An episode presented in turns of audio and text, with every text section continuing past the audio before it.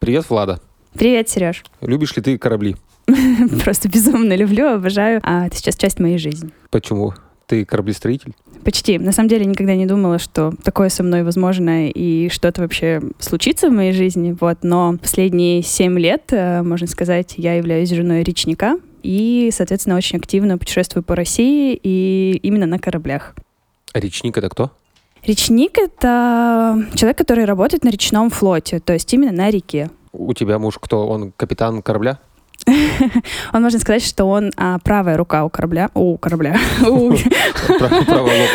правая рука у корабля, у капитана, а, потому что если в общем рассказывать по рангам, а на корабле есть э, капитан и есть э, старший помощник у капитана, и они, соответственно, вместе работают э, в рубке, да, то есть у теплохода есть там верх рубка, где все рулят, так скажем, а есть машинное отделение, это низ, это сердце корабля, и там находятся всякие механизмы разные. И мой муж, он руководит именно машинным отделением, он старший механик. А ты разбираешься во всех этих частях корабля? А, Палуба, нет. вот это все, корма? А, я знаю все части корабля, ну, как бы многие части корабля, вот, но честно скажу, что в машинное отделение спускалась пару раз, испугалась и ушла оттуда. И, в общем, просто каждый раз, когда он ходит на работу, я вижу, как, он, как они туда спускаются и что они там делают. У меня только одно желание, пожалуйста, ну, приди домой, чтобы все с тобой нормально было после этого. Ты говоришь, вы путешествуете, как это выглядит? Ты с ним в отпуск э, ходишь или... Ну, да, то есть смотри, получается, с 2014 года мои отпуска чаще всего проходят именно на теплоходе. Мы выбираем какие-то разные круизы в разные города и так проводим время. Ну, безусловно, там какие-то дополнительные отпуска бывают, да, и другие какие-то развлечения, вот, но в силу того, чтобы в целом была возможность как-то увидеться и совместно время и вместе провести, и с ребенком провести, вот, чтобы все увиделись и пообщались, то у нас вот такое комбо, совмещение моего отпуска и его работы так это выглядит. А есть у тебя какая-нибудь любимая река? Чаще всего ты в любом случае путешествуешь, получается, сначала по Каме, потом в Волгу, чаще всего, если это южное направление. Если ты в более северное идешь направление, это получается, потом у нас там разные озера, да, еще есть Ладожское э, и Онежское озеро, если там, например, в Питер ты едешь или в Петрозаводск. Поэтому прямо любимую, наверное, сложно выделить, но что, наверное, вдохновляет, и когда ты чувствуешь некоторую свою беспомощность, это когда ты входишь в водохранилище. А, это такая история, когда ты просто идешь, ты не видишь берегов. Ладно, если волн нет, то ты как бы спокойно идешь гладь, и красивая природа, погода, там, не знаю, приятная и так далее. А если ты еще попадаешь там в шторм и, в общем, активные волны, и ты абсолютно не видишь берегов, э, ты просто понимаешь, что ты точно так же, как на самолете, вручаешь там свою жизнь капитану, да, и какие решения он будет принимать, и от этого зависит, там, доедешь ты на место или не доедешь едешь. Поэтому это в любом случае стихия, и там в целом везде красиво. Там просто каждый пейзаж, он по-своему особенный. То есть ты можешь там проезжать Жигулевские горы, например, очень красиво это будет выглядеть вдохновляюще. Ты можешь просто заехать в шлюз. Это такое большое строение, куда ты заезжаешь, чтобы тебя, например, подняли повыше, чтобы ты смог на другую часть реки выехать, либо пониже, наоборот, опускают. То есть а здесь уже в зависимости от того, кому как нравится. Вот. Но мне чаще просто что-то нравится, когда там красивые пейзажи, например, чтобы немножечко сменить обстановку, потому что у нас много компьютера, много ну, света, мелькания и так далее. И когда вот, в общем, водная гладь и просто красивые, спокойные пейзажи, вот мне, наверное, вот это больше вдохновляет. Так, что прямо выделить, что именно вот эта река или вот эта река. По сути, когда ты едешь, на самом деле, точнее, не едешь, а идешь, потому что по реке теплоход идет, то, по сути, ты не чувствуешь сильно разницы. Есть какие-нибудь запоминающиеся события, возможно, какие-нибудь трешовые, которые случались с тобой на реке? Девятый вал, не знаю. Нет, такого, слава богу, не было. Я сейчас, да, вспоминаю. Самое, знаешь, экстренное, что может произойти, и что тебя всегда немножко в таком тонусе держит, это когда ты вообще в любой, в принципе, город заезжаешь или в любой порт, у теплохода есть всегда очень ограниченное количество времени, которое он там стоит. И, соответственно, тебе нужно, ну, в общем, как всегда, быть там заранее, приходить, чтобы, мало ли, не остаться потом на этом берегу. И вот этот момент, ну, в общем, у меня были истории, когда я бегала за мороженкой просто, и там оставалось три минуты до окончания зачем-то. Ну, там пять минут было до окончания, в итоге я за минуту зачем-то дошла обратно. Или мы просто сами опоздали, ну, почти что опоздали. Бывало, когда мы попадали в сильную качку, Это такой, знаешь, элемент трэша, и не, непонятно, да, как будет, то есть будет сильнее, будет слабее там эта качка, или вообще как это будет происходить. Неизведанного, короче, вот этот момент, он такой и, с одной стороны, прикольный, с другой стороны, трэшовый, потому что ты понимаешь, что разные истории могут случаться. А ты плавать умеешь? Умею, но когда там сильные большие волны, особенно если на, на нос корабля уйдешь, э, там такой эффект 3D, особенно в темное время суток. И, в общем, прочувствуешь весь Титаник, как бы сразу такой понимаешь, что то, что я умею плавать, это, по сути, ни о чем, если ты, не дай бог, окажешься в воде. Как у вас дочка относится к таким путешествиям? Как вообще с маленьким грудным, наверное, ребенком, да, вы да, да, да, да. А, мы на самом деле стартовали совместные поездки, когда ей было 7 месяцев.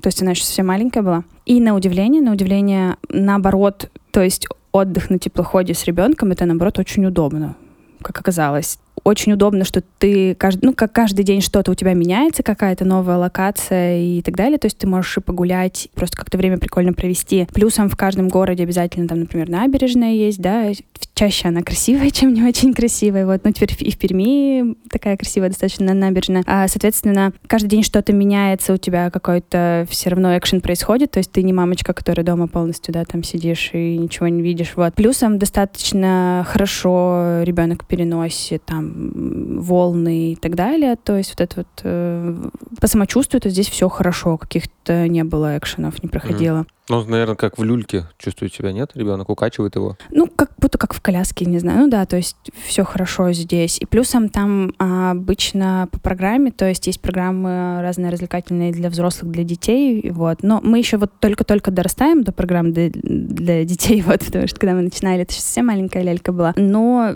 посмотрим, как будет дальше. То есть там, знаешь, типа детские комнаты есть, и какие-то мероприятия или еще что-то. То есть я думаю, просто чем дальше, тем ей более интересно будет. Вот. А так в плане того, что происходит, происходит, то есть э, ей, наоборот, очень нравится. Но видишь, дети, они же, в принципе, такие, что им что-то новое очень интересно обычно. И для нее это просто момент, то есть, когда она может с папой время провести, поэтому получается, что, конечно, ей очень нравится. И, и видимо, и то, что и путешествие, и сам момент, что вот это возможность всем вместе собраться. А что делают речники зимой? Это прикольный вопрос. Помнишь, у нас как-то было мероприятие, и к нам приходила то ли Мария, то ли как звали эту девушку. Там что-то было про затон.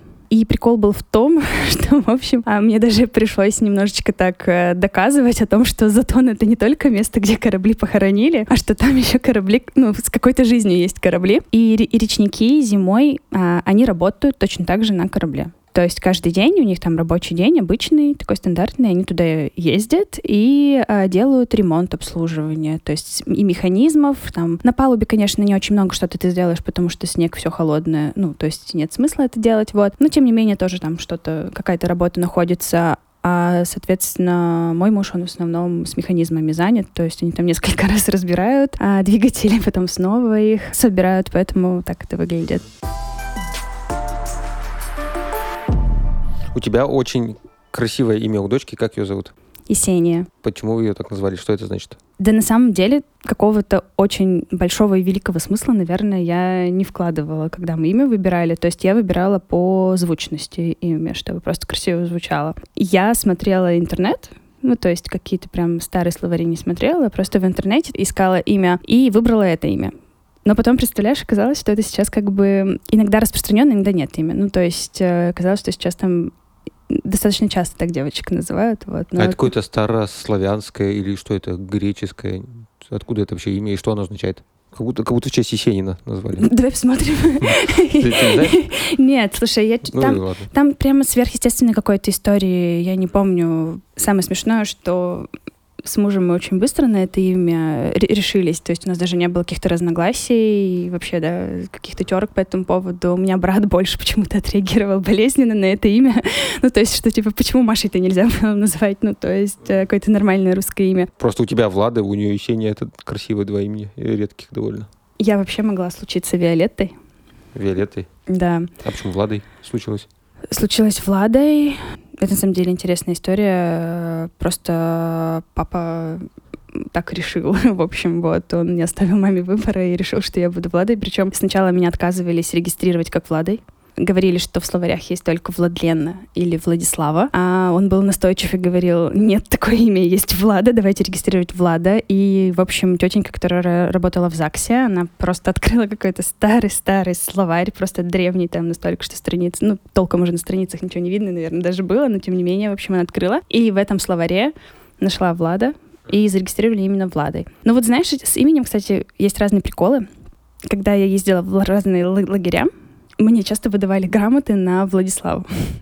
Просто Владислава или Владлена второй вариант. Я искренне не понимала, почему. Ну, то есть везде, да, зарегистрировано, и везде там во всех документах и так далее Влада написано. В общем, то Владислава, то Владлена случалось. А ты знаешь, что значит Владлена?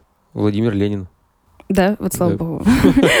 Хорошо, что не Хорошо, что не случилось, да. Сереж, и даже во взрослом возрасте тоже я ездила на один там тренинг, и в итоге мне там вручают сертификаты, там в итоге написано Владислава.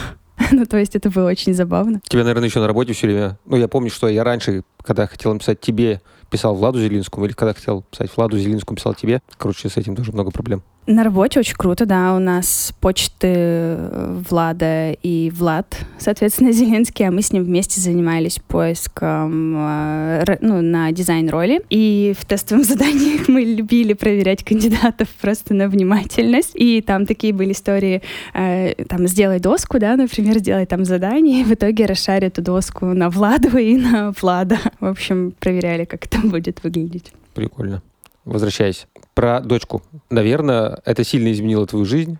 Ты рассказывала мне, что прям как-то кардинально рождение дочки. Расскажи, что там Давай, произошло. да. Вообще, на самом деле, у всех по-разному, да, происходит. Кто-то из девочек, наверное, прямо видит свою миссию, да, в том, что он там рожден, чтобы стать мамой в будущем, чтобы продолжать род. А мне всегда, на самом деле, казалось, что, ну, я еще не готова, а, ну, в общем, мне надо как-то вырасти, самой окрепнуть. Потом когда-нибудь я подумаю про эту тему, что такое масштабирование семьи. Плюсом...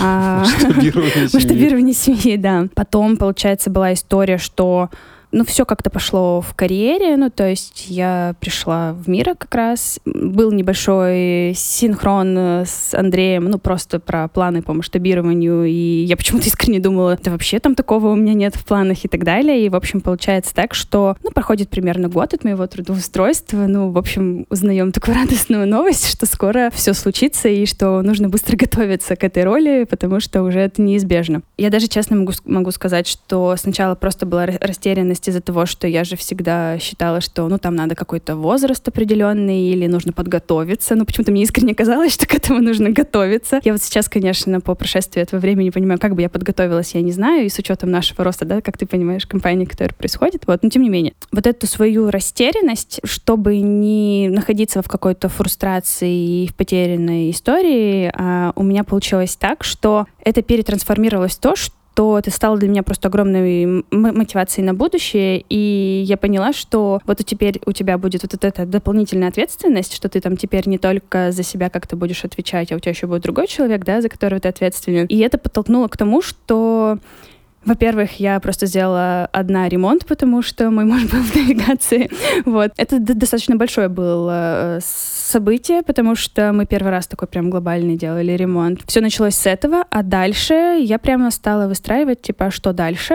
И родилась там идея в том числе, например, что в том же декрете я очень долго не буду находиться. Я там сразу же, буквально три месяца прошло после рождения Есени, я сразу вышла на работу. И а, сейчас для меня это просто огромная мотивация меняется каждый день. Мы сейчас вот работаем удаленно, да, последнее все время. Ну, точнее, как бы комбо, да, то удаленно, там, то в офисе. Последнее время это очень круто, когда, знаешь, мне там нужно что-то сложное сделать. Я говорю, там, Есения, мне там надо на, на звонок, там, да, пойти и так далее. И просто это так мило, ее поддержка даже просто она мне говорит, и хорошей работы, и хороших звонков. Мама, если у тебя будут проблемы, позови меня, я тебе помогу. Ну, в общем, а для меня это просто получилось так, что я просто перетрансформировала все какие-то свои опасения, постоянная история, что я там к чему-то должна быть готова и так далее. Просто все перетрансформировалось то, что принятие достаточно быстрое, да, что все, это уже случилось, и ты будешь мамой, и просто себя перестроила и приняла, что то, что я буду мамой, это не конец там карьере, это не конец там вообще моей жизни какой-то интересной, а что это просто, наоборот, начало нового, и что для меня это, наоборот, новые возможности. Вот так это все выглядело. Я пришел в компанию как раз, когда ты уже прям совсем перед декретом сходила с большим животом. Да. И я помню, как ты переживала, отдавая нам все свои задачи, что ты вернешься, уже ничего не возьмешь, никто тебя не запомнит. Э, Еще, видишь, какая была история? Я первый человек, который вообще в компании пошел в декрет. Ну, то есть тогда же только пермский офис был, вот. Ну, то есть у нас первые ребята уже стали появляться в Америке, ну, прям как такового офиса официального еще не было. И получается, что просто ты первая девочка, которая вообще в декрет идешь. В общем, вот не сильно понятно, как это вообще происходит. Можно ли поработать э, вот это время, ну, в общем, пока ты, в принципе, еще хочешь работать, чтобы тебе там на этот больничный не уйти. Как мне вообще не потеряться, потому что у нас же случились первые наймы, там тогда Катя пришла, и как раз вы вот, и, и ты ря- рядышком с ней по времени тоже приходил. Да, нужно и, и задачи передавать, и делиться, и так далее, вот, а при этом там у меня потом, наоборот, экстренно было, что мне уже нужно все экстренно передать, и немножко отключиться от всего. Вот. Ну, это прикольное ощущение. Ты, ты просто сказал, что ты первый человек, ушедший в декрет. Можно тогда из, про другие твои регалии сказать, что ты первый HR вообще э, в мире. Достижение, да? Первый Ну, HR, который ушел первый декрет. Да, все верно. Как ты попала э, в мира? Давай расскажу, это прикольная история. Давай немножко начнем пораньше про историю, что типа вот было профессиональное становление, что я прям решила, что все, вот хочу быть э, HR, и все это настрой был такой серьезный. Мой предыдущий опыт это кадровое агентство, и, соответственно, я просто понимала, что нужно дальше уже выбирать специфику. То есть кадровое агентство — это когда ты можешь и разработчика искать, и человека на производство искать, инженера, там, например, конструктора или еще там кого-нибудь. Или, ну, в общем, абсолютно разные профессии, разные сферы и так далее. Было тяжеловато а, в том плане, что я просто тот человек, который очень болеет э, за найм, в плане, мне очень хочется, чтобы был матч и человека с компанией, и компании с человеком. Ну, в том числе как бы такой еще candidate advocate, потому что важно, чтобы человеку тоже было очень круто в компании все-таки. А так как мы кадровое агентство, знаешь, там еще разные стереотипы у людей были, ну, в общем, что нибудь ерунду предложит там или еще что-нибудь. Поэтому, когда, в общем, эта история зак- закончилась с кадровым агентством, просто понимала, что нужна специфика. И на тот момент были два лидера, либо IT, сфера, она еще тогда ну, не настолько популярна, что ли, была, такого хайпа, наверное, не было на теме IT. И почему-то в тот момент мне еще очень нравилась сфера производства. Ну, то есть мне как-то казалось очень круто. Я даже, в общем, была готова поехать на Уралхим работать. Ой, не Уралхим, а Еврохим. Я даже отправила туда резюме. Ну, в общем, мне сказали, что со мной готовы пообщаться, но в течение месяца, к сожалению, не назначили интервью. Поэтому не случилось там интервью. И в силу того, что было две сферы и две компании, собственно говоря, я очень точечно поиск делала. Раз там не случилось, я просто отправляю резюме а, в Board на тот момент. Они искали HR? Как Нет, знаешь, как моя роль называлась в вакансии, как минимум? Она называлась э, операционный менеджер, вспомнила. Максимально непонятно. Максимально непонятно такая, и, и сама вакансия была очень интересная. Ну, там как раз и было написано и за офисом присмотреть, и разраб- там и найти ребят самых крутых в команду, и что-то только не поделать, и мероприятия организовать, в общем, и так далее. Ну, это было очень э, разнообразно все, что там было написано, но я сразу поняла, что это история про HR. Ну, то есть э, в любом случае здесь просто нужно было детально общаться на предмет, сколько все-таки HR и сколько будет на первых порах вот именно офис-менеджмента. И я отправляю свое резюме, и можно сказать, что я попала просто в последний вагон, запрыгнула, потому что после не- некоторого времени мы как-то с Андреем разговаривали, и насколько я поняла, что там уже почти был офер готов э, другому кандидату. Вот, но я в последний момент отправляю просто свое резюме, и так получается, что офер случился мне. Это судьба. Это судьба, да, и видишь, это надолго, это по любви все случилось. Вопрос такой, ты сказала, что ты хотела быть HR, а как к тебе это пришло понимание? Ну, то есть довольно специфичная профессия. В школе вряд ли ты хотела быть HR. Да, на самом деле. И это интересная история была, потому что я сама почему-то профориентированием не очень занималась. И в школе я бы тоже сказала, что у нас прям такого очень серьезного профориентирования не было. То есть там, кем вы хотите быть, да, чтобы с нами беседы были, или тесты проходили, или еще там что-то подобное. Такого не было. Со мной просто проактивно мой брат стал разговаривать на эти темы. Он начал даже где-то пораньше со мной общаться, ну, где-то с шестого класса. Но там я говорила, отстань, я еще маленькая. Классу десятому тоже почти что было отстань, но уже хотя бы с каким-то просто пониманием, что надо все-таки, видимо, задумываться начать. В общем, ближе где-то к 10 к 11 классу у меня уже было понимание. Мы пришли к тому, что я хочу работать с людьми. Вот на 11 классе мы завершили с тем, что я хочу работать с людьми. Были разные разговоры, ну, то есть он просто искал подход э, ко мне, там, например, ты хочешь быть дворником? Я, например, говорю, нет, не буду дворником. И вот так вот мы с ним профессии э, перечисляли, какие хочешь вообще... быть дворником? Нет, тогда HR. Тогда HR. Нет, и мы просто, в общем, пришли к тому, что общаться с людьми. Я, видишь, такой как бы человек, честно скажу, я, например, там в детстве тоже разное пробовала, там и потанцевать, и порисовать, и музыкой позаниматься, там что-то получше получалось, что-то не лучше получалось, но при этом четкое пришло осознание, ну, то есть к концу школы я понимала, что вот в такие сферы, которые творческие или развлекательные или еще что-то, что это точно не туда при том, что очень активно участвовала во всей жизни, там, и школы, и университета там потом даже. Но вот это осознание, оно еще пришло в школе, что вот в такие профессии я точно нет. Но что точно нравилось, вот как мы тогда просто выделили, что вот это работа с людьми. Ну, то есть общение, налаживание там связей, помощь людям. И то есть пока что только были наработки. Тогда еще там не совсем было понятно, что это HR будет. И вообще я потом поступаю в педагогический университет. Это на самом деле не совсем то, куда я планировала, да. То есть сначала э, первые цели были это высшую школу экономики поступить, но мне по английскому не хватало баллов, и, в общем, получилось так, что не случилось э, высшей школы экономики. А, но потом по истечению времени, в общем, получается так, что в педагогическом я училась абсолютно, ну, не, совсем на педагогической специальности. На кого ты училась? Это получается, ну, то есть там образование, социально-экономическое образование, а профиль экономика. Ну, то есть это человек, который, по идее, может быть и преподавателем, например, там, экономики или обществознания, но при этом это как раз-таки человек, который очень много изучал про психологию, про взаимодействие между людьми. То есть, на самом деле, на тот момент вообще еще в университетах не было официально, ну, только заочно была возможность поучиться именно на управление персоналом. То есть еще, по сути, не было. То есть получается, что интуитивно я в любом случае поступила туда и, и поступила на профильное образование. И просто к концу уже обучение в университете, я просто понимаю, что должно быть управление персоналом, да, то есть все уже сложилось. Но самое смешное, что я все равно сходила на одно странное интервью в своей жизни и зачем-то пыталась рассказать людям, что я готова продавать рекламу. Вот. И при этом все равно не сдержалась и спросила, а можно ли, ну, в общем, есть ли у вас рост внутри компании, чтобы потом в другой отдел перейти, как бы в управление персоналом. А на что на меня посмотрели косо и сказали, ну, в смысле, мы там вас будем вкладываться, а вы потом в управление персоналом. В общем, потом почему-то мне удалось зачем-то продать историю, что типа, да, я готова, готова в продаже. Ну, в общем, конечно, я не пришла на следующий раунд интервью, хотя меня пригласили, вот, я просто дома еще раз подумала, зачем тебе это надо и так далее. В общем, все. И потом случилось кадровое агентство, то есть я все равно просто дождалась э, роли необходимой мне, получила необходимый опыт, и и потом уже пришла профильную компанию, ну, то есть выбрала именно направление IT.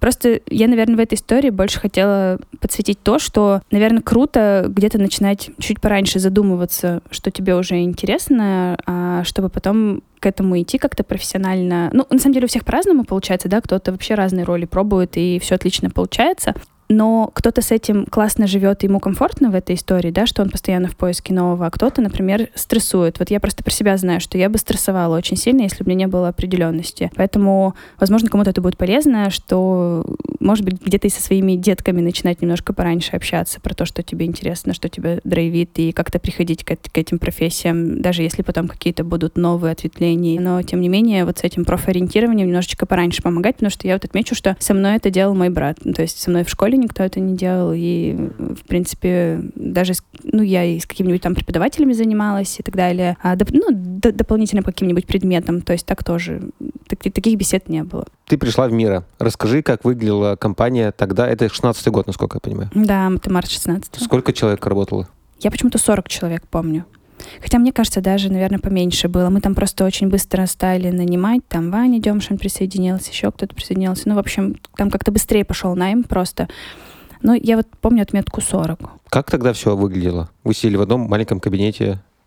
Какие-то процессы были или все было хаотично? У нас на тот момент а, был один большой офис, и один маленький офис. Ну, как бы исторически вот бухгалтерия как бы она отдельная была, потому что там документы, важная информация и так далее. Ну, под офисом мы имеем в виду кабинет. Кабинет, да, маленький, небольшой, да-да-да. да-да-да. Мы сидели все вместе, то есть там два этажа, а разработчики, ребята были на первом, кстати, этаже, а ребята из маркетинга ну, и, и продукта, они находились на втором. Это десятый, кстати, офис.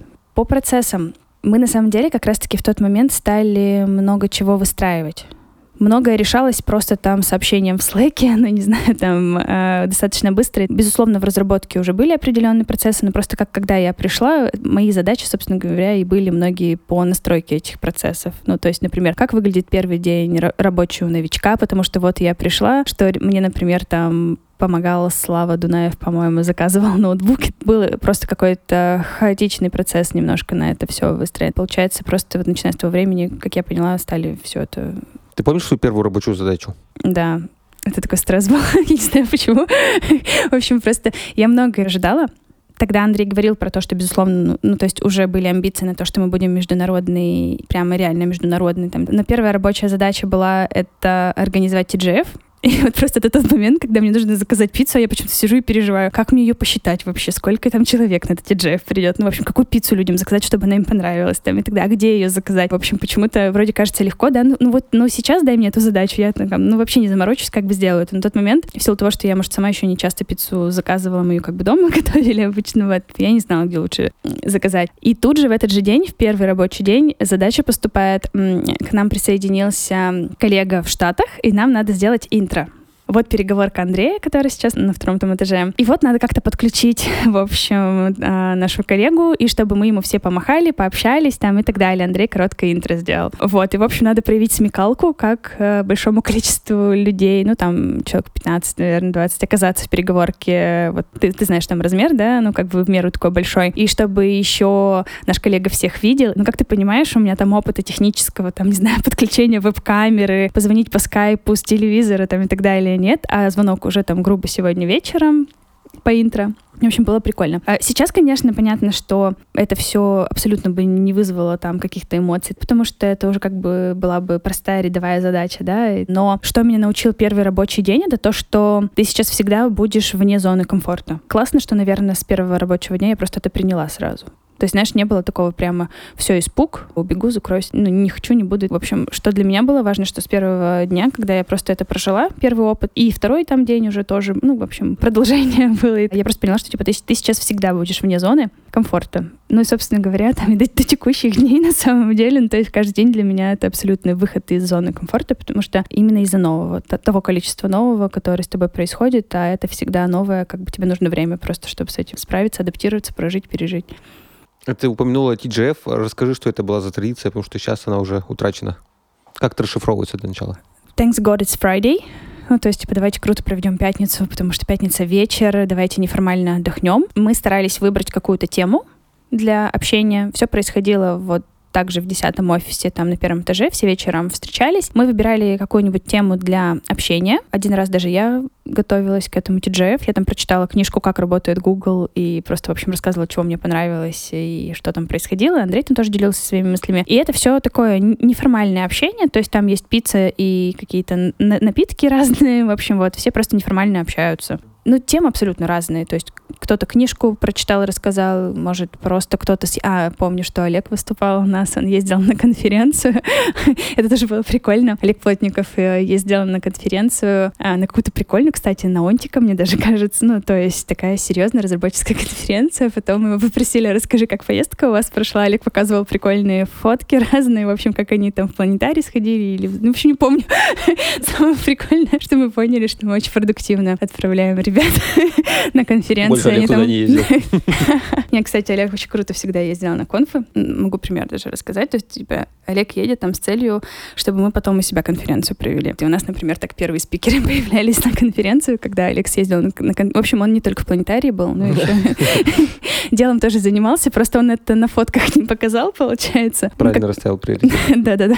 Окей, наступил когда-то момент, когда тебе ты была все одна-одна-одна, тут появились новые люди в HR-команде. Как ты все это воспринимала? Насколько тебе было тяжело? Сначала, кстати, я очень весело это воспринимала, потому что там был очень большой объем. Ну, то есть для одного человека уже даже 40 человек, там 40-45, там, ну, постепенно же все равно ребята присоединялись, и это уже как бы не настолько комфортно, ну, то есть ты все равно один уже не тянешь. И количество ивентов большое, и надо как-то с умом подходить, да. Ты, наверное, помнишь, в общем, когда какой-то ивент, мы там сами вручную ребят, например, даже приглашаем, мне еще при этом там другие штуки нужно делать. В общем, это очень тяжело было. То есть я, наоборот, с радостью это воспринимала понимала, что ура, помощь будет. Это если там наговорить, например, когда Иринка присоединялась, да, потому что Иринка очень большой пул задач забрала именно по офису, чтобы в офисе все, все, все было хорошо, все комфортно, все всем там нравилось, чтобы мы вовремя реагировали там на обратную связь, которая у ребят есть и все такое. А вот когда уже присоединялась э, Катя, то есть это уже было проактивное присоединение, потому что, ну, я собиралась в декрет, и я в любом случае не могла просто так там все оставить. И в один момент еще... Вы, ты тоже где-то рядышком приходил, то есть здесь еще все было прекрасно на самом деле, то есть, типа, круто, у нас есть команда и так далее. Но мы вместе не очень много поработали. По сути, там, помнишь, прошел один HR-спринт, и я ушла на какое-то время, в общем, не работала. Самое веселье началось, когда я вышла 9 января. А, то есть я выхожу в 2018 году, 9 января, и меня, у меня там уже команда. И мало того, что у меня еще появилось два тимлида, и вот это прекрасное ощущение, что что сейчас вообще будет происходить. Потому что э, все равно девочка, когда даже три месяца отсутствовала, и получается, что вот тут вот свое от сердца отдавала, да, а тут еще, получается, пришли люди, которые у тебя еще и тим лиды, которые теперь как-то тебя уже будут направлять там и так далее. Вот здесь вот, наверное, были какие-то моменты внутри, что это тоже надо принять, пережить и все такое, научиться коллаборировать даже друг с другом, просто элементарно понять, что мы там можем быть разные, да, что кто-то, например, более открытый и так может отреагировать там на какую-то историю, кому-то нужен другой подход просто. И даже помню, у нас с тобой как бы было какое-то какие-то небольшие теншены, но мы просто, я просто поняла потом, как с Сережей надо общаться, и легче стало. Это всех, на самом деле, в, кома- в команде касалось. Я даже помню, как я с дизайнерами училась общаться, потому что... Ну, всем нужно учиться общаться. Всему надо, да, учиться, вот. А, то есть сначала вообще все норм, потому что я уже была на эйфории, что там скоро у меня уже небольшой отпуск будет, вот. А потом, когда вышла, вот там было посложнее. Но при этом я очень сознательно к этому всегда подходила. То есть я же просто умом понимала, что что бы ты ни чувствовала, какие бы сейчас тебя мысли, ну, не тревожили, да, но ты просто мамочка, у которой грудной ребенок, ты просто сама по себе не вывезешь даже одна какой-то супер большой объем сейчас. И то есть, по сути, все, что происходило, оно очень органически со мной происходило. И я, наверное, где-то просто усмирила свои эмоции и направила их в другое русло. Ты сейчас перешла с позиции рекрутера на позицию HR-бизнес-партнера? Да, все верно. Расскажи, почему, во-первых, и как тебе там в этой роли? про HR-бизнес-партнера. Здесь, на самом деле, такая прикольная штука, что когда было самое первое интервью еще с Андреем и Олегом, мы, по сути, про это проговаривали. Ну, в общем, что тебе хочется в будущем. И а, я, в принципе, сразу же говорила историю про HR-генералиста. Ну, то есть человека, который не только в одной области HR что-то умеет, а такой а, более комплексный, так скажем, знания и в разных сферах может помогать. Тогда я еще как-то не знала про роль HR-бизнес-партнера, ну, то есть не сильно понимала. Ну, или, знаешь, просто бывает же с течением времени роль немножко модифицируется и как по-другому становится название, но плюс-минус там про похожее мог, может быть. И получается такая история, что а, я в рекрутинге, ну, уже долгое время. То есть в любом случае обсуждались варианты, как расти. Ну и, по идее, были развилки либо смотреть партнерскую историю, что ты с более обширными знаниями, да, просто в HR помогаешь, выстраиваешь мостики между там командами, people команды. Или ты развиваешься в одной какой-то сфере, в том же рекрутинге, но идешь, получается, именно в такую лидерскую историю, то есть уже там начинаешь лидить команду и все такое. Мы уже начинали выбирать направления HR-бизнес-партнерские, но сначала думали, что это что-то будет, какие-то джуниорские проекты. Ну, то есть мы, например, там как компания, если были бы готовы какие-то менторские программы в компании делать или джуниорские программы, там, когда мы, например, хайринг э, в университетах выстраиваем и так далее. Но помнишь, у нас, в общем, в один момент мы все-таки приняли то решение, что наш рост и наша стадия развития, она сейчас просто не позволяет этим заниматься. То есть нам очень важно было деливерить и деливерить крутые штуки, чтобы завоевывать мир. В общем, вот. И поэтому это абсолютно на тот момент не входило в стратегию, и эта идея как бы захолдилась, мы к ней соответственно, не возвращались. Но просто через э, какое-то время, то есть вроде подумали, что можно в лидерскую историю расти, и, в общем, просто в один прекрасный момент я уже понимаю, что это уже будет не то. Ну, то есть э, я уже все-таки не готова задерживаться именно в одном рекрутинге, потому что сфера интересов, она шире значительная, и случился переход на роль HR-бизнес-партнера, как раз на человека, который выстраивает вот эти вот взаимосвязи между командами и people, командой и знает запросы бизнеса и тоже способен транслировать эти запросы бизнеса и в команды, и в people команду. Ну, то есть это такая роль, которая в себе содержит очень много коллабораций, но вот в текущих реалиях, там, в нашей компании у нас еще эта функция, она не полностью установлена, да, то есть мы еще в разные проекты тоже вписываемся, там, например, performance review там или другие проекты. Первый мой проект вообще был по английскому языку на этой роли, то есть это на самом деле, то есть какая-то более program-менеджерская, да, история, но тем не менее. Но вообще в классическом варианте это потом очень, это когда функция более выстроится, то есть это будет больше именно коллаборационной истории выстраивания взаимоотношений между функциями и people команды и бизнесом. И пришла я к этому тоже как бы это с первых дней было желание, да, когда я пришла в компанию, и просто постепенно я к этому шла, и то есть это все было очень логично. Круто. Я вспомнил историю смешную, э, как мы однажды потеряли тебя на трассе. Короче, мы однажды ехали, э, мы поехали как-то на конференцию в Иннополис, по-моему. Да.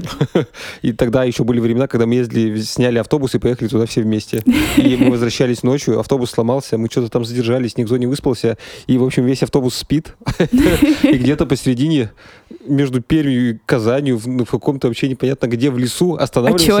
В Очоре э, на трассе и высаживают Владу. Никто не отреагировал. А когда мы проснулись утром в офисе, все таки а где Влада? Так она вышла. А где вышла, да? Да, на трассе. Никто не знает, что с тобой. А зачем ты вышла в Очоре? Когда мы были на этой казачьей заставе, нам сказали, что автобус сломался. Не было понятно, что вообще происходит, насколько мы здесь, насколько мы сломались там и так далее. У меня Дима просто исторически так скажем, тоже жил раньше в том направлении, в общем, в Удмуртию. И он прекрасно эту, эту дорогу знает. Ну, то есть я только позвонила, сказала, что мы тут застряли, непонятно, что происходит, и он такой, ну, я сейчас приеду, тебя заберу просто. А черт, по сути, он там полтора-два часа, ну, то есть он любит на машине ездить, он сел и меня забрал. Я знала абсолютно, где я выхожу, и все такое, вот, ну, чтобы было приятно, что потом, мне, потом у меня несколько сообщений было, Влада, как у тебя дела, все ли хорошо, добралась ли ты? Ну, приятно было, что ребята запереживали, зачем я там вышла, но многие пошутили, говорили, что я там пошла разработчиков нанимать в Ачоре, да, искать стартапы прогрессивные. Расскажи какие-нибудь веселые истории из э, прошлого мира, когда вы организовывали, ты одна, возможно, организовывала все эти корпоративы новогодние и прочее, вот этот веселый трэш. Корпоративы у нас всегда должна, должны были быть интересными, со смыслом разнообразными. Это получалось. А, да. Корпоратив новогодний, помню, как сейчас. Я училась торговаться. как типа забронить все по очень выгодной цене. И, знаешь, там стартовая стоимость, например, забронировать загородный, там такой, ну, как сказать, клуб там или помещение, или, ну, в общем... Дом. Ну, он как бы не совсем дом, он такой не деревянный, а просто нормальный, как база, в общем, но не очень большая. Вот, ну, грубо там изначальная стоимость, например, 1040 или 50, а мне там надо за 20.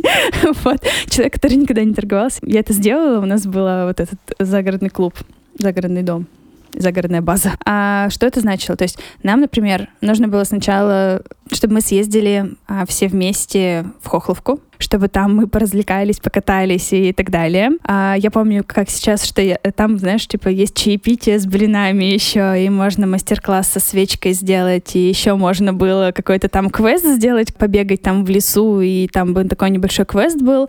Я просто как сейчас помню, как мы сидели, просто сижу там, я Андрей, помню, не помню, Олег был или нет, и я просто доказывала и говорила, что на мастер-класс со свечкой я точно не отменю, потому что вы потом приедете, захотите эту свечку сделать, и типа мы от нее отказались отказались. А, но в итоге, в общем, не заапрувили только мне историю с квестом по Хохоловке. Ну, то есть мы просто походили, погуляли, как экскурсия была, а эту историю с квестом не, не заапрувили, и в итоге ходим потом, а наш гид говорит, слушайте, ну вот был бы еще квест, но вы отказались. Ну, и Андрей, конечно же, Влада, почему мы не сделали квест? Ну, в общем, ладно. Но квест мы все-таки получили в этот раз, на самом деле, потому что мы потом из Хохловки поехали как раз-таки в эту загородную базу, прекрасную. До нее еще надо доехать, а дорогу не очень чистили. В этот день, конечно же, ну, много было очень снега. Мы смогли там доехать до какого-то поворота, чуть-чуть не доехали. Там, я сейчас не помню, но метров 500, наверное, мы не доехали. Но, но в любом случае, то есть у нас же еще там много чего с собой было, да, там всякие там подарки или еще там что-нибудь. И, в общем, как сейчас помню, как ребята все уже уставшие после этой хохловки, и мы просто едем там вечер, мы едем в эту загородную базу, и потом еще нужно все такие берем по коробочке, потому что автобус нас не может четко до места довести, и все по коробочке еще тарабанили это до места. Вы свечку-то сделали в итоге? Да, прекрасного разведчика. А потом мы там пели песни, еще «Три белых коня, три белых коня». А, все были довольны. В общем, классный, классный Новый год. По-моему, на этот же Новый год мы должны были сделать свитшоты или бомберы. Как сейчас помню, в переговорке Андрей закрывает меня, а закрывает Витю Хоробрых и закрывает Егора Набиулина. Это дизайнеры. Да, дизайнеров. И мы просто сидим, он уходит на первый этаж, приносит пиво, ставит на стол и говорит, мы отсюда не выйдем, пока мы не задизайним, короче, эти а, бомберы-худи-толстовки-свитшоты. Ну, в общем, мы ничего не задизайнили, сделали кружки.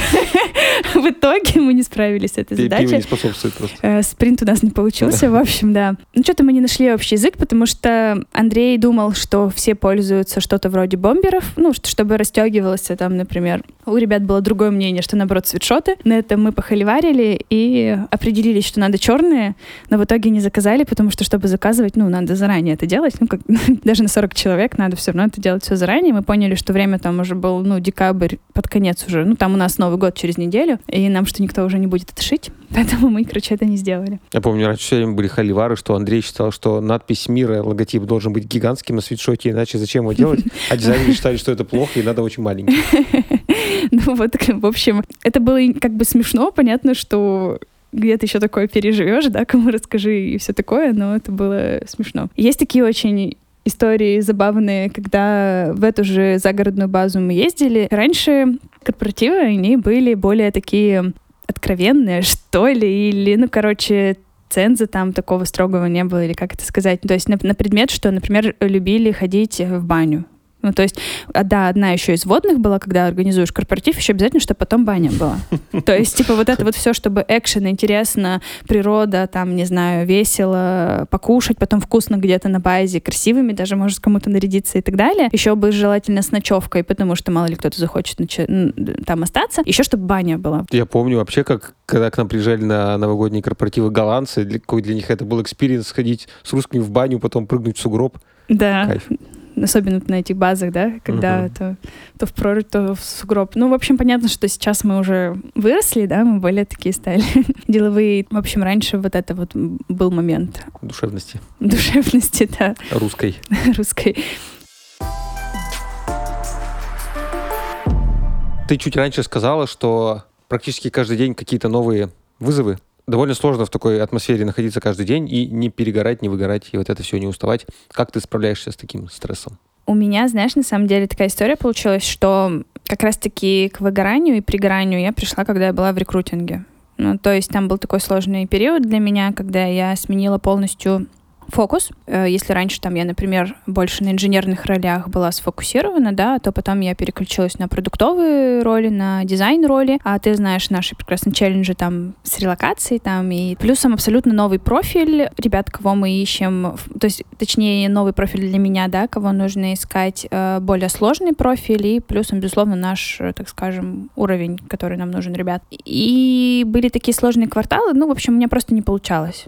А, не получалось и не получалось, не шло и не шло. И вот эта история, что ты очень много сил вкладываешь в то, чтобы вообще найти да, человека, просто с ним поговорить хотя бы, пообщаться, и что результат не выходил, желаемый. А вот это очень сильно меня, так скажем, выбило, наверное, где-то просто из э, тарелки, из... вообще просто я немножко потерялась даже. А я подумала, что, в принципе, я не тем занимаюсь, видимо, неправильно мое профориентирование прошло. Ну, в общем, я там много чего подумала, придумала и так далее. И, собственно говоря, я просто для себя уже приняла твердое решение, что все пора, что пора инициировать историю, что с рекрутингом, наверное, пока вот стоит притормозить. Ну, то есть мне уже его много. То есть я просто дошла до определенной точки, когда уже и такую сложность, и такую сложность закрыли, и такую сложность закрыли, а здесь как бы уже добавилась, ну, то есть такая сложность просто нереальная, что просто она меня, видимо, где-то добила, эта сложность, и я потерялась немножко, ну, даже не немножко на самом деле, так, я переживала. То есть я даже на тот момент, ну, то есть я, по сути, не знала, что мне делать, либо даже уходить из компании, потому что я value не приношу, и зачем я такая, да, в принципе, здесь нужна. И, в общем, типа, что делать? И я просто поняла, что, наверное, где-то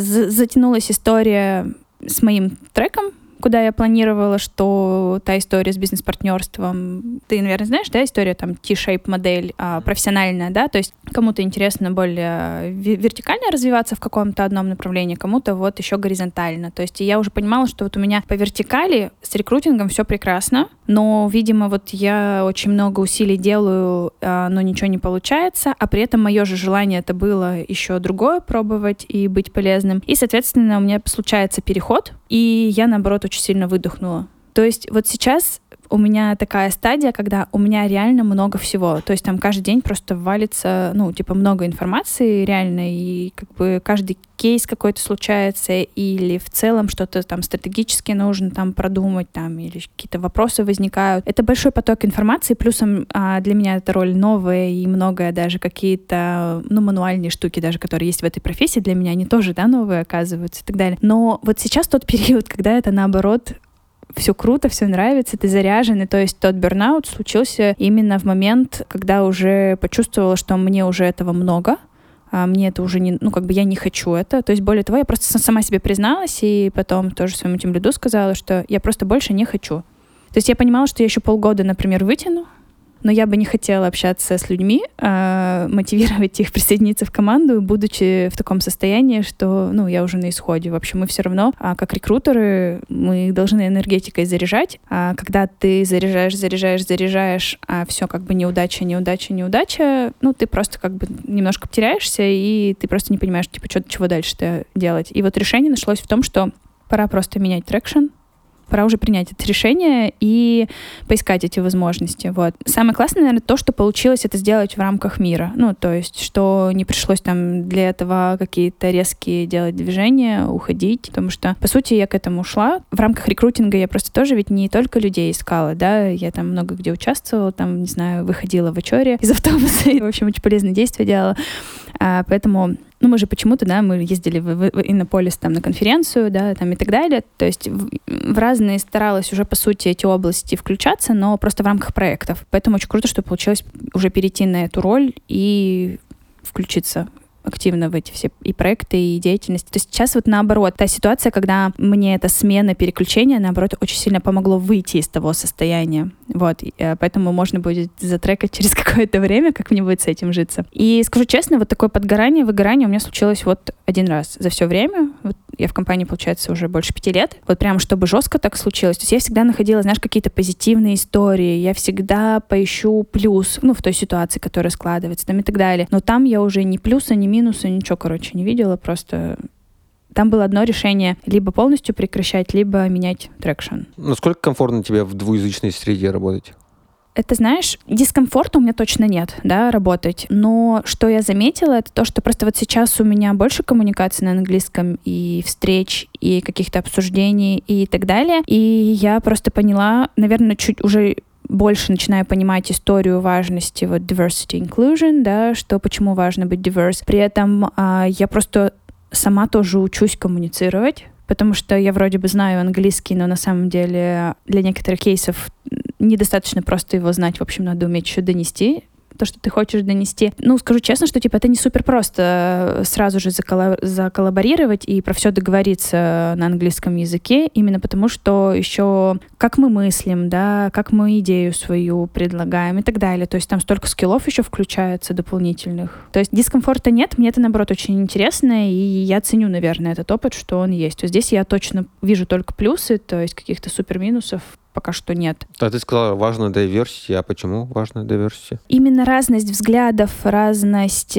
мышления, да. Бывает такое, что, например, я и не подумала, да, что так можно решить этот вопрос, а получаю мнение стороннее и прикольно. Просто какая-то новая идея. Ну, то есть ты понимаешь, что ты реально, ты, во-первых, реально в глобальной компании, да, потому что когда все по-русски, у тебя все обсуждения происходят, ну, такое, как бы не супер понятно. А когда ты реально сидишь и на твоем звонке ребята там из Перми, из Берлина, из Амстердама, и вы все вместе решаете общую задачу, ты просто видишь вот эту разность мышления, и я просто стараюсь многому учиться у ребят, то есть подходом, как они, например, вот менеджерят такую штуку, там, или как они эту идею упаковывают и презентуют рисуют и так далее. Это тоже вот разные вот эти истории, это тоже умение. Ну, то есть, например, даже свою идею просто упаковать нормально и презентовать. Потому что на русском это по одному выглядит, на английском это немножечко по-другому может зайти. Я больше это ценю именно за возможность э, получить какое-то решение нестандартное, как бы out of the box, да, и плюсом для себя еще получить какой-то материал для развития. Какой у тебя самый любимый проект из тех, которые ты успела поделать в мира за все свое время работы? Я бы выделила последний, который проект был у меня, это он связан был с прокачкой английского языка. Выделяю его только потому, что это для меня был первый проект, когда полностью ownership было на мне. То есть я этого просто так долго ждала, наверное, в общем, очень хотелось. Всегда как-то в проектах оунершипство, оно было все-таки на ком-то, да, происходило, а я просто контрибьючила в эти проекты, вот. Поэтому он для меня, наверное, особенно дорог, просто что такое дитя твоих, так скажем, усилий. Но при этом у нас же очень много было классных проектов. Вот все, что было связано с брендом, это отдельная любовь. То есть это ты не можешь не любить все эти поездки, куда мы только не съездили. И в тот же Иннополис, и на следующий день я в Челябинск поехала на метап. А, в общем, когда мы договорились не хантить, а в итоге хантили там и так далее. Ну, на самом деле мы, мы не хантили, просто так все равно со стороны показалось, видимо, за то, что мы стикеры привезли. вот, но тем не менее. То есть все, что связано с брендом, это точно да, это все нравилось. А если прямо один выделить это проект по-английскому именно только потому, что из-за масштабов, из-за такого громадного опыта, который ты проживаешь самостоятельно уже. У тебя нет такого, как у рекрутера в прошлом, что ты идешь по офису, видишь вот этих людей и думаешь про себя, ага, вот я тебя наняла. Есть такое. ну, то есть а, я вижу успехи отдельных ребят, которых нанимала я, особенно ценно, когда знаешь те ребята, которых просто в холодную находили, да, и ты видишь их успехи, как они растут, и как у них все получается и так далее. И, в общем, просто радостно, что получилось этого человека привлечь э, в команду, и что он изменил свою жизнь, да, что он отказался там от своего прошлого и присоединился в мир. Ну и также, например, внутренне все равно бывают, в принципе, это переживание, когда, к сожалению, не срастаемся, ну, то есть, когда не случается успеха с компанией, то есть для меня это тоже знак, ну, то есть, почему не досмотрели, ну, где-то, может, не досмотрели, не доглядели, хотя все там, объяс... как правило, все очень логично и объясняемо, потому что пока ты не попробуешь, ты не узнаешь, ты не поймешь, вот. Но, тем не менее, внутренне я всегда свою ответственность чувствую с тем, что происходит. Окей, переключимся с работы Давай. на не работу. Расскажи про свое детство. Что у тебя в нем было? Баян, народные танцы? Слава богу, мы без баянов обошлись. Детство, на самом деле, было обычное. Ну, то есть девочка из Перми, обычная абсолютно семья. Э, ничего такого супер примечательного не было. Потом, когда уже пошла в школу, мама подумала, что у меня много свободного времени, и решила, что, типа, надо меня отдать в музыкальную школу. Таким образом, я закончила, получается, школу музыкальную по классу скрипки, ну и, соответственно, там второй предмет фортепиано. Я сейчас не играю, честно скажу, и у меня лежит какая-то классная скрипка, на которую даже кто-то претендовал, хотел купить, но я сказала, что я продавать не буду, но тем не менее, в общем, я не играю пока что. Но периодично желание возникает попробовать вновь, но не случается. А тебе нравилось ходить в музыкальную школу? Ну, где-то за год до конца я, конечно, попробовала сделать баян на тему, что, мам, я больше не пойду в музыкальную школу, потому что я не хочу. А, ну, на что мама сказала, ну, давай потом поговорим про это. И, конечно же, я закончила все. Ну, в общем, в целом просто не люблю что-то бросать, на самом деле, на, на каком-то начатом пути. В общем, вот. И мне самой потом было некомфортно от такого разговора, что зачем я это было бросала. Я бы не сказала, что супер прям такая вдохновляющая, ну, что это прямо супер мне нравилось. У меня, наверное, просто это из-за того, что я еще занималась танцами. И в моменте получилось так, что любовь больше случилась с танцами, чем а, с музыкалкой. И получается, мне всегда хотелось отприоритизировать а, занятия танцами, чем музыкалкой. И отсюда и пошло то, что какие-то сложные произведения, ну, то есть там могут не сильно получаться там или еще что-то. Ну, так всегда обычно, что у тебя получше, ну, как бы, что тебе больше нравится, куда душа лежит, тебе туда как бы и хочется больше инвестить. Но мне зато, знаешь, это э, очень сильно помогло в целом в каком-то, наверное, кругозоре, восприятии там музыки и так далее далее. Ну, и в школе мне это очень сильно помогло, потому что у нас была мировая художественная культура. На этом предмете там ты и живопись изучаешь, и музыку, и произведения литературные. Вот. Все, что казалось музыки, очень круто у меня проходило, потому что в музыкальных школах там есть в том числе предметы музыкальной литературы, например. Вам просто включают э, музыку разную, вы, вы ее запоминаете, и потом там даже контрольные пишете, в общем, по отрывкам и так далее. Это очень сильно вот в школе помогало. А ты дочку будешь отдавать свою музыкальную школу? Посмотрим. Не хотелось бы ее перегрузить. У нас просто так получилось, что там сейчас у нас конный спорт и Конный танцы. спорт? Да, она Ого. занимается конным спортом. Прям на большой лошади, не на пони? На пони, А, конечно. ну. Ну да, еще пока на пони, мы еще маленькие, вот. Но в целом, на удивление, мы вот ходим, наверное, ну, меньше года, где-то месяцев 10, наверное, мы ходим. И, в общем, в итоге мне сказали, что после Нового года, как раз у нее будет год уже, как она ходит, и э, нам, получается, 4 года сейчас, и нам сказали, что мы уже в первых соревнованиях будем участвовать. В общем, вот. Слушай, а как вы попали в конный спорт? Очень необычный спорт. Я, ну, в общем, просто увидела, что есть, что с маленькими детьми тоже можно заниматься. Я просто наслышана, не скажу, что я прямо очень много гуглила, читала и так далее, просто наслышана, что как будто бы конный спорт это полезно для здоровья. А, у нас была возможность, мы попробовали, съездили на ферму, ну, в конно-спортивный комплекс, чтобы попробовать, а, то есть просто на лошадке прокатиться. По-моему, еще Есения просто как-то просила, что хочет на лошадке прокатиться. Все смычилось, мы попробовали, тренер нам понравилось, и мы решили, что, в общем, будем ездить ре- регулярно каждую неделю. Ну, то есть, знаешь, вот чтобы в парке ребенка не катать на лошадке, ми- минимизировать зоопарк, и у нас дома нет животных. а, в общем, надо что-то сделать, по идее, чтобы у ребенка было какое-то общение с животными. В общем, все как-то смычилось прикольно, и мы стали заниматься. Вот сейчас мы уже даже два раза в неделю занимаемся. То есть, То есть она уже- прям сама управляет пони. Она сама, безусловно, в седле управляет, но тренер всегда с ней, потому что она маленькая, и, конечно, их подстраховывают. Но, то есть, они там рысью ходят, иногда на корде даже ездят. Это когда тренер посерединке стоит, а э, на, на вот этой корде лошадь, то есть по кругу бегает. Но это уже такое. Блин, это бы, круто. Я да. не знал, что такие маленькие дети умеют такое вытворять. Прикольно в том, что я даже, я просто не смотрю ее тренировки, вот, потому что дети очень сильно отвлекаются, когда родители стоят около манежа и наблюдают за всем происходящим, поэтому мне приходится уходить кофе пить, но тем не менее, ну я так иногда подглядываю, там камеры установлены, но в общем такое зрелище, да, то есть э, прикольно, прикольно, то есть что когда ребенок это умеет.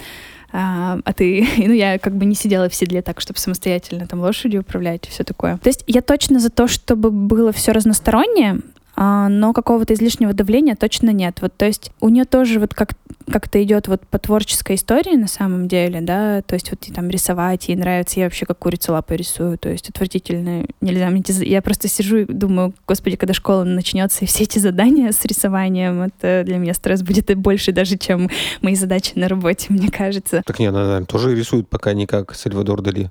Ну, там лапой. просто я наслышана, что какие-то прям домашки там бывают, надо что-то прям сложно рисовать, красиво и так далее, что родители дома это помогают. Я просто понимаю, что я бесполезный помощник. Но пока, слава богу, нам еще до школы есть еще время, поэтому, может, нам лучше пойти в художку, чтобы ребенок поучился. У меня просто идея была, ходи в художку, научишься рисовать, чтобы эти все задачи решены были в школе.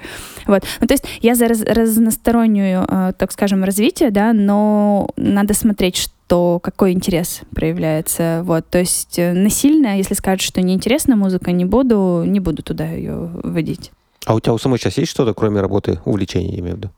Я раньше очень любила танцевать, ну, соответственно, занималась и так далее. Вот, к сожалению, когда уже есть появилась, и я стала восстанавливаться, и у нас рост бурный случился, я честно скажу, что там на регулярной основе нет, не получается, ну, то есть я это возмещаю просто самостоятельно. Ну, то есть я это могу из клипа взять, ну, то есть там просто музыку включить и потанцевать, плюс сам сходить просто вместе потанцевать там в ночной клуб и так далее. Ну, то есть у меня отдых такой чаще именно в танцах он заключается. То есть мне не очень заходят э, спортивные залы, тоже пробовала, абсолютно не получается. История с йогой для меня просто... Ну, в общем, я не могу сосредоточиться на этих мероприятиях, почему-то у меня глупый смех начинается. Ну, в общем, вот прямо вышивать, рисовать, там в какой-то прямо клуб ходить, это не особо, но вот с точки зрения танцев это дома. Еще могу, когда я отдыхаю, я просто могу, короче, не знаю, YouTube смотреть всякую глупость там. Вот, или сериалы русские. Это отдельная тема, просто я мозг так разгружаю. Именно русские. Да, русские глупые сериалы, абсолютно, там, не знаю, Типа мелодрамы, «След». драмы. Вот просто я даже не вникаю вот все, что там происходит, мне это не надо. Я просто как бы, как сказать, вот у тебя на работе очень много всего международного, сложного, какие-то челленджи. Я просто включаю глупость какую-то, вот, чтобы разгрузиться. Про танцы, что они тебе дают? Как ты себя в них ощущаешь? ощущаешь? В танцах ты просто получается, что ты переключаешь деятельность. Ну, то есть у меня в основном типа деятельность умственная, да, когда нужно много думать, а мне нужно что-то физически поделать. И в силу того, что мне просто зал не заходит, то мне нужно, соответственно, ну, как-то переключить свою деятельность в любом случае. Ну, Вот. ты прям э, планируешь что-то во время танца, или ты просто отдаешься музыке, как это называется? Ой, слушай, я, видишь, э, в силу того, что сейчас не занимаюсь профессионально уже, вот, это просто что-то такое импровизационное, то есть прямо сверхъестественного планирования там точно не происходит. А ты знаешь, что есть эти импровизационные танцы, это прям какое-то направление даже терапии? Чаще всего это случается в батлах, когда люди друг против друга выходят танцевать. Вот нет, про терапию, честно, нет. Но то есть для меня это просто как переключение, и мне просто, ну, как это самовыражение, наверное, переключение от твоей деятельности. Вот. Про терапию, кстати, интересно. Ну, есть же просто разные направления. Вот те же там contemporary редакторы современные. Там вполне себе за терапию сойдет. В чем ты находишь кайф в большом взаимодействии с людьми? Это же очень эмоционально утомительно. У всех свои тараканы, надо вот это все разобрать. Блин, такой трэш. Гораздо класснее, когда ты индивидуал, контрибьютор. Пошел, сам тихонечко сделал, результат готов, никто тебя ни с кем согласовывать не надо. А здесь же микс. То есть ты и individual contributor, потому что многое, ну, что-то тебе надо руками сделать. И то есть нет же такого, что тебе только, ну, только одна коллаборация там и все, да. Просто я еще понимаю, что твой опыт рекрутера, это же вообще особенно как в холодную, то есть ты должен человеку, по сути, продажник, ну, в, э, Да, по сути, есть продажник, да, да. Ну, да. Блин, мне вот вообще, я даже по телефону не могу незнакомому человеку позвонить. А вам там надо что-то рассказывать? Ну вот, короче, нет, мне на самом деле это супер драйвило, мне это супер нравилось. Я прям очень заряжена была на эту тему. Но видишь, я просто хотела быть в HR. А в HR многие возможности есть. И рекрутинг, мне казался, что, типа, очень круто, если ты умеешь это делать. Потому что если ты в будущем даже пойдешь там, не знаю, ну захочешь быть каким-нибудь HR-директором, тебе всегда надо уметь там команду выстроить, да, нанять и так далее. почему-то моя логика предполагала, что, а, в общем, рекрутинг — это типа важный скилл, который обязательно нужно прокачать. А потом вот эта вот история про то, что у тебя там что-то каждый день что-то новое, да, то есть сначала у тебя найм был просто там, не знаю, по Перми, ты такая ищешь, ищешь э, по Перми, ребят, закрываешь вакансии. Потом получилось так, что а не только Пермь. Но начали там сорсинг, рекрутинг, просто уже типа интересно, а смогу, не смогу. Потом мы там, не знаю, поехали на конференцию и просто договорились, что мы там должны еще сделать личные встречи, находясь там в городе, где мы в конференции, и типа нам нужно сделать личные встречи, в идеале, чтобы найм еще случился. И вот здесь получилось, понимаешь? И типа, чем сложнее задача, и типа, и тут получилось, и тут получилось. И оно как-то захватывало, захватывало. Ну, в общем, что типа, а тут смогу, а тут смогу, а тут смогу. Потому что этот навык там переговоров тех же, да, ну там продажи и так далее, ты ведь понимаешь, что он, в принципе, везде присутствует, ну, то есть во всем HR он где-то нужен там. У тебя новая идея, тебе нужно что-то внедрить, тебе нужно боин получить там на эту идею и дальше пойти ее внедрять, да, ну, то есть чтобы у тебя какой-то случилось, случился опруф, что ты можешь инвестировать свое время в эту идею. То есть это, по сути, навык, который везде теперь э, важен. А моя задача была от чего я еще устала, наверное, это то, что я коммуницировала вот именно со всеми новыми людьми. То есть многие из них потом больше никак не остаются в моей жизни, да, то есть мы просто вот один раз поговорили, и все на этом. Очень хотелось именно переключиться во внутренние коммуникации. То есть здесь уже ребята, которые уже внутри компании, если ты чем-то им поможешь, то ты будешь как бы еще дальше видеть развитие. Ну, то есть получилось, там не получилось, как еще подключиться там и так далее. Это просто э, Короче, мне, типа, прикольно, когда я полезна. То есть, что, типа, я чем-то помогла, чью-то жизнь сделала лучше, что себя ребята хорошо чувствуют. Потому что, в принципе, на работе я занимаюсь любимым делом. У меня не было такого, что я занималась нелюбимым делом. И я, наверное, рада, что у меня где-то работа — это хобби, да, получается, вот, потому что мне это, в принципе, просто нравится, мне прикольно с этим ноутбуком открыть его, сделать это и дальше пойти. Это еще, наверное, одна из причин, почему там сильно пока что, ну, Думаю, не секрет, да, что пока что у нас просто тот момент роста в компании, когда сильно не получается очень много времени на что-то другое уделять, потому что я хочу еще и семьей побыть. То есть у меня четкий а, есть распределение, что если я даже много работаю, я все равно должна провести время с дочкой обязательно. То есть, ну и дома в целом, да, мы все вместе должны время провести. И я, к сожалению, ну просто не готова жертвовать этим временем, чтобы найти, пойти, например, куда-то. То есть мы можем вместе отдохнуть, сходить, это да. А так получится, что ну, просто я провела время, ну, там везде, да, где можно было, но не провела время с семьей, и вот это для меня как бы уже плохо. Потому что когда ребенок вырастет скажет, что мама что там делала, только в офисе была или за компьютером, но это как бы не очень круто. Это, в общем, та тоже ответственность, что если ты мама, то ты мама во всех проявлениях. То есть понятно, что у меня есть моя мама, которая мне очень сильно помогает с и она ее, безусловно, там водит на разные развивашки, там, и вот на эти все поездки часто она возит и так далее. Но есть какое-то обязательное время, которое мы вместе еще должны проводить. Потому что вот у ребенка в этом возрасте есть потребность э, в маме. Во, всем, в любом возрасте есть Ну, потребность маме. Потом, когда они постарше становятся, там уже школа, своя жизнь, как бы и так далее. Ну, то есть там больше активности и вовлечения в другие какие-то активности получаются. А сейчас на, на вот этот текущий момент, ну, короче, мне очень важно с ней эту связь установить и, и, и, и не терять даже вот так. То есть, если она будет воспринимать бабушку как маму, это тоже так себе, как бы не, не, не тот experience, который я хочу. Поэтому я, наверное, на этом вопросе заморачиваюсь и просто стараюсь вот то свободное время, которое у меня есть, ну, то есть лишний раз погулять вместе или просто поиграть. Ну, то есть я, мы садимся, прям играем. Еске очень нравится, то есть у нее там игрушек, ну, понятно, да, сейчас по возможности очень много, там разных интересных игрушек, то есть там концерт сделать без проблем, а, у нас там выступление, и там она просто в игрушки играет, ну, там ролевые разные игры, типа лошадки, очень нравится, и у них там стойло у лошадок есть и так далее. Ну, в общем, типа тоже подключаюсь. Но мне кажется, это важно. Пока что для меня это даже важнее просто, наверное, чем просто мне там на танцы сходить, на тренировку.